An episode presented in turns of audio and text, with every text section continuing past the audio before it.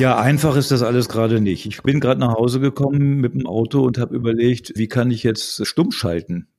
Bis mir einfiel, ich kann ja gar nicht stumm schalten. Es ist kein Zoom-Bildschirm, auf dem ich den ganzen Tag geguckt habe, wo man den Lautsprecher stumm schalten kann. Die Absprachen sind kompliziert geworden. Man hat sich früher auf dem Gang getroffen, sich eben was zugerufen. Jetzt ist alles WhatsApp oder kurz telefonieren oder E-Mail und wie gesagt von morgens bis abends Zoom. Ich habe noch keine Struktur gefunden in dieser Corona-Zeit und ich merke, dass ich abends ziemlich platt bin von dieser Strukturlosigkeit und dem Chaos. Wie geht's euch?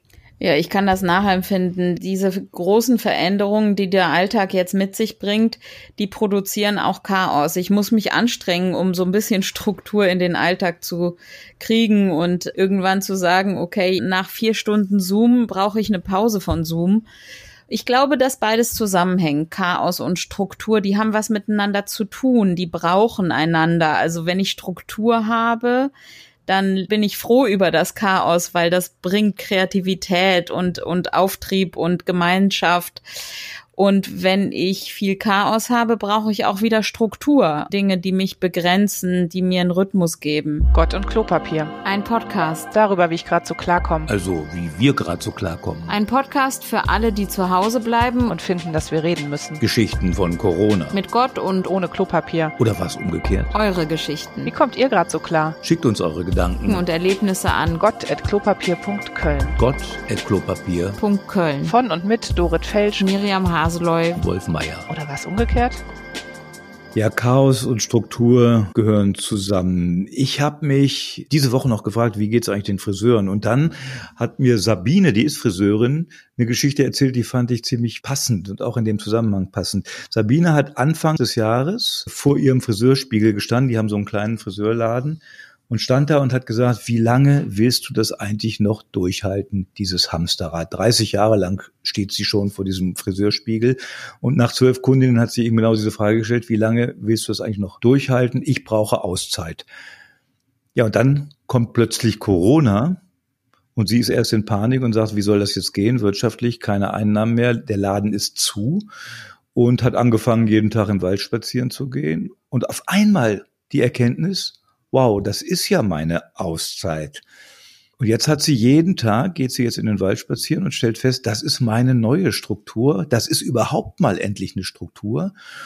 Und jetzt ist es so, dass sie das eigentlich genießt, diese neue Struktur. Und nach wie vor hat sie natürlich die Vorstellung, den Friseurladen wieder zu öffnen nach Corona. Das ist eine wunderbare Vorstellung, sagt Sabine. Sie habe aber auch wieder richtig Lust auf ihren Job. Eine Lust, die sie vorher nicht hatte. Aber eilig haben sie es jetzt auch noch nicht. So ein bisschen kann sie das jetzt noch aushalten mit diesem täglich im Wald spazieren gehen. Aber diese Auszeit, dieses Chaos, in das sie gestürzt ist, hat ihr überhaupt erst wieder eine Struktur gegeben, die sie vorher eigentlich nur vermeintlicherweise hatte. Das Hamsterrad, was sie vorher hatte, war nur vermeintlich Struktur. Eigentlich war das das Chaos. Und Corona hat ihr jetzt neue Struktur gegeben. Wenn ich das so höre, dann fällt mir mal wieder auf, dass die biblischen Geschichten echt schlau sind. Denn am Anfang der Bibel, bei der Schöpfungsgeschichte, ist zuerst das Chaos da. Bevor was entsteht, ist Chaos. Und das Chaos wird beschrieben als wüst, durcheinander und leer zugleich. Und das geht auf Dauer so nicht. Aber genau daraus entsteht die Schöpfung. Genau darin liegt die Chance auf neue Lebendigkeit, auf was Neues, was entsteht. Aus dem Chaos die Schöpfung, das Leben. Hm. Tohu Wohu sagt der Theologe dazu. Genau so heißt es. Wüst und leer. Ja, Chaos und Struktur hängen zusammen und wahrscheinlich denke ich mal, vielleicht hat man im Moment von einem ein bisschen zu viel und das, was dann hilft, ist Geduld. Oder je nachdem, man kann ja auch Ideen sammeln, wie man das Chaos in die Wohnung holen kann. Also wilde Balkonbepflanzung oder Plätzchenbacken, Kissenschlacht. Oder man kann sich auch überlegen, wie kriege ich die Struktur in die Wohnung? Also feste Arbeitszeiten, Essenszeiten, Spaziergangszeiten, Waldzeiten. Kissenschlacht, Dorit, wie sieht's da bei dir so aus? Kissenschlachten sind super und Waldzeiten sind auch super. Hatte ich heute, kann ich nur empfehlen. Ist top im Bergischen Land. Mir fällt dabei ein, wo wir so viel über Chaos geredet haben, Ich habe gehört, dass die Wertstoffhöfe momentan überrannt werden. Da gibt's lange Schlangen. Teilweise mussten die wegen Überfüllung schließen. Und da habe ich erst gedacht, wie verrückt. Wer kommt denn jetzt auf die Idee, hier zu den Wertstoffhöfen zu fahren? Und dann habe ich gedacht, ja, es macht total Sinn. Aufräumen, ausmisten, ein bisschen Ordnung in einen Bereich reinbringen, in dem das möglich ist. Wenn wir vielleicht gerade das Gefühl haben, dass es in vielen Bereichen nicht möglich ist, dann wenigstens in den Keller. Die Flohmarktkiste. Sicher kennt ihr das auch. Beim Ausmisten ist es hilfreich, mit dem Drei-Kisten-System zu arbeiten. Eine Kiste für die Dinge, die kein Mensch braucht und absoluter Müll sind. Ab in die Tonne damit. In die zweite Kiste kommt alles, was ich gerne behalten möchte. Und schließlich bleibt noch die dritte Kiste. Wir nennen sie Flohmarktkiste. Hier lege ich alles hinein, für das ich keine Verwendung mehr habe, was aber zum Wegwerfen zu schade ist. In Ermangelung von Flohmärkten während der Corona-Zeit wird die Flohmarktkiste einfach in eine zu verschenken Kiste umgewandelt.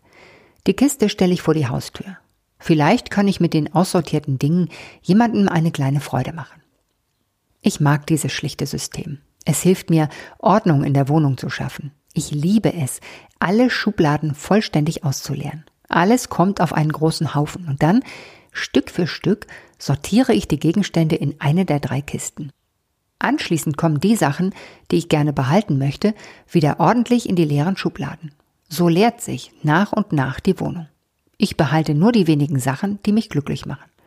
Unnützer Ballast wird weggeräumt. Erstaunlich, wie viel Zeug sich über die Jahre hinweg so ansammelt. Das Ausmisten gibt mir ein gutes Gefühl. Ich fühle mich befreit, aufgeräumt. Genauso verfahre ich auch mit dem Schreibtisch, dem Kleiderschrank, dem Kommodeninhalt, dem Bücherregal, den Gedanken, äh, Moment. Den Gedanken? Ach ja, das wäre schön, wenn das ebenso einfach wäre. Seit vier Wochen bin ich jetzt mit meinen beiden Kindern zu Hause. Meine Tochter hat gestern gesagt, jetzt, wo sie so viel Zeit zu Hause verbringt, hat sie richtig Lust, es sich schön zu machen, sich wohlzufühlen in den eigenen vier Wänden. Mir geht es auch so. Der ganz normale Wahnsinn ist nicht mehr. Es gibt keine Ablenkung durch Termine, Veranstaltungen, Verpflichtungen oder soziale Kontakte. Wir sind einfach zu Hause. Ich bin zu Hause. Ich bin bei mir. Ich spüre mich wieder. Irgendwie intensiver als sonst. Nie zuvor hatte ich so viel gemeinsame Zeit mit den Kindern. Zeit habe ich auch, um über vieles nachzudenken. Ich schlafe unruhig. Meine Träume sind verworren, beschäftigen mich auch tagsüber noch. Ich versuche also, Ordnung in meine Gedanken zu bringen.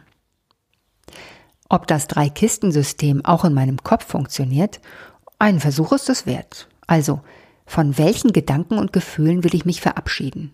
Ganz klar, alles, was mir Angst und Sorgen bereitet. Ich mache mir Sorgen um die Gesundheit meiner Eltern. Wann können wir sie wieder besuchen, ohne Angst davor zu haben, sie eventuell anzustecken? Ich mache mir auch Sorgen um meinen Sohn. Während ich Homeoffice mache, verbringt er zu viel Zeit mit YouTube-Videos, mit seinem Handy und mit Minecraft am Laptop. Wann kann er seine Freunde wiedersehen? Welche Ängste hat er? Wie kommt er damit klar? Wie kann ich für ihn da sein? Wer sagt mir, worauf ich achten muss? Ich mache mir auch Sorgen um meine Tochter, obwohl sie stark ist. Sie ist Abiturientin. Corona-Abi. Coronabi. Alles, worauf sie sich am Ende ihrer Schullaufbahn gefreut hat, fällt ins Wasser. Kein letzter Schultag, keine Mottowoche, kein Abi-Gag, kein Abiball, keine offizielle Zeugnisverleihung mit den Eltern, keine Reisen im Sommer, wenn alles geschafft ist. Auch die Lerngruppen und das Treffen mit ihren Leuten aus der Stufe findet nicht statt. Hoffentlich finden wenigstens die Prüfungen statt. Ich habe Angst davor, wie es weitergeht. Viele Menschen sind schon gestorben. Was, wenn wirklich noch viele Menschen mehr sterben müssen? Wird das Leben irgendwann wieder normal weitergehen? Werde ich eines Tages wieder unbeschwert und fröhlich mit meinen Freunden abends etwas trinken gehen?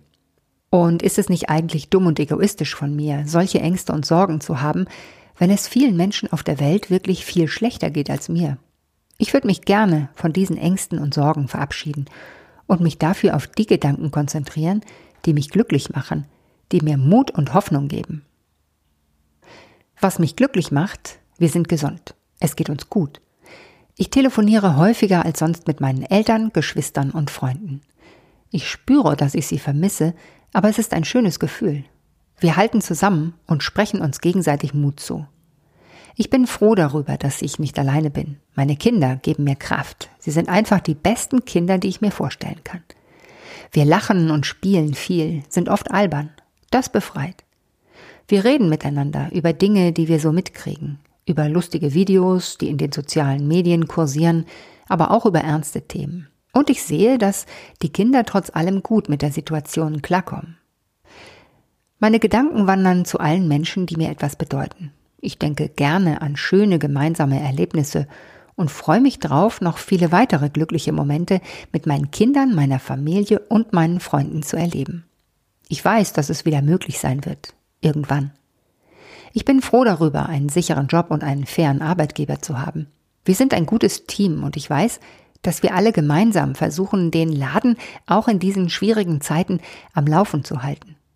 Statt mir Vorwürfe wegen meiner egoistischen Gedanken zu machen, rufe ich die afghanische Familie mit drei Kindern im Flüchtlingswohnheim an, sage ich ihnen, wie sehr ich sie vermisse, frage, ob es ihnen gut geht und ob sie etwas von den aussortierten Spielsachen meines Sohnes gebrauchen können. Und ich denke auch an die Liebe. Dieses wunderschöne, warme Gefühl im Herzen, das mich alle Sorgen und Ängste vergessen lässt.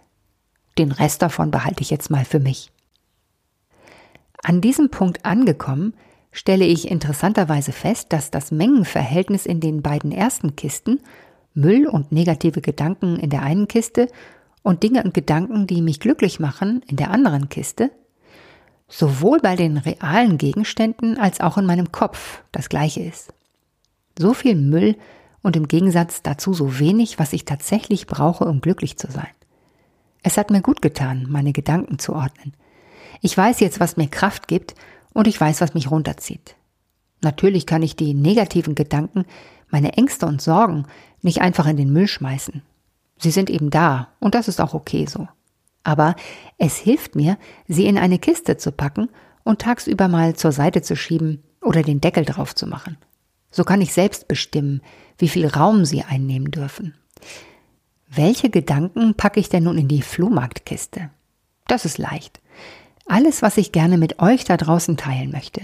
Und hey, riecht ihr den Frühling? Die Sonne tut so gut.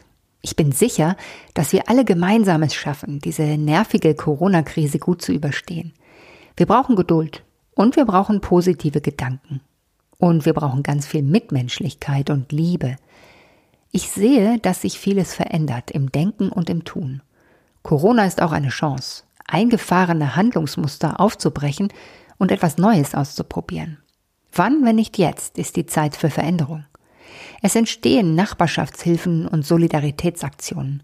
Wir entwickeln neue Formen der Wertschätzung für Menschen, die systemrelevant sind. Und wir sehen deutlicher als zuvor, dass eben nicht alle gleich sind. Es gibt Menschen, die mehr unter der Krise leiden als andere. Und wir können etwas dagegen tun, die Schwachen in unserer Gesellschaft nicht alleine zu lassen. All das macht mich zuversichtlich. Ich bin ein optimistischer Mensch und ich glaube daran, dass jede und jeder von uns einen Beitrag leisten kann für eine bessere, friedlichere und gerechtere Welt. Diesen Optimismus teile ich gerne mit euch. Warum sollte ich ihn für mich behalten? Ab in die zu verschenken Kiste und vor die Haustür damit. Ihr dürft euch gerne ein Stück davon mitnehmen. Danke, Christine. Liebe Grüße an dich. Habt ihr auch solche Geschichten? Dann schickt sie uns, schickt uns eure Geschichten. Wir freuen uns drauf an Gott. At klopapier.köln. Gott und Klopapier. Und denkt dran, jeder nur eine Rolle.